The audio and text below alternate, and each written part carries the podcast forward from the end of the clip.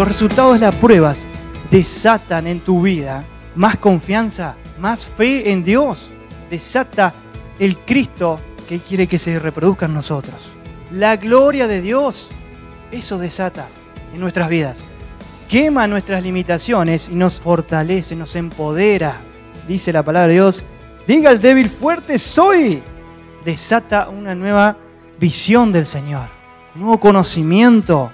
Abre el armario de las herramientas y armas para consolar, para el consuelo de los demás.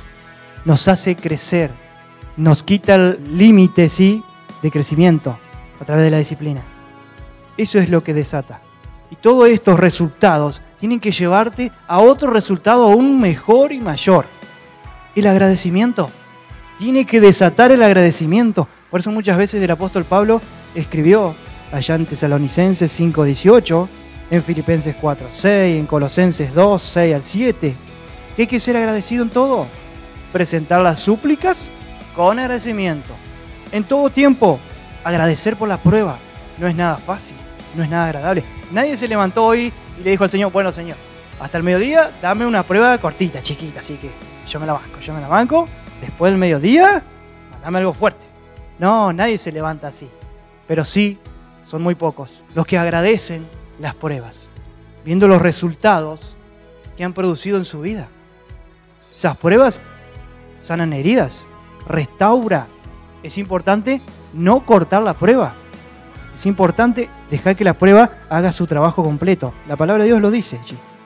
Y ser agradecidos con la prueba, con lo que el Señor, porque Él nos ama. Porque así dice en Hebreos, ¿qué padre es aquel que no disciplina a su hijo? No lo ama. ¿Va a entender eso? Estos amigos de Daniel obtuvieron todos estos resultados. Fue desatado todo y el cuarto varón estaba con ellos. Así que no temamos, ¿sí? Cuando venga la prueba.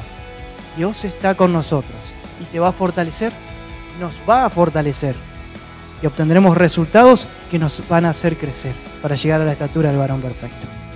Seamos agradecidos. No es fácil, no es fácil postrarse, vas a llorar seguramente, vas a derramar lágrimas, pero decir te agradezco Señor por la prueba va a cambiar tu perspectiva en las pruebas, de que las pruebas son para crecimiento, ¿sí? Y son necesarias. A veces no. La palabra de Dios dice, si es necesario, que sean sometidos a prueba. O sea que podés salvarte de la prueba. Pero si lo necesitas, va a venir.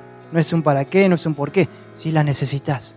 Dios siempre da lo que necesitamos. Nosotros sabemos lo que queremos, pero no lo que necesitamos.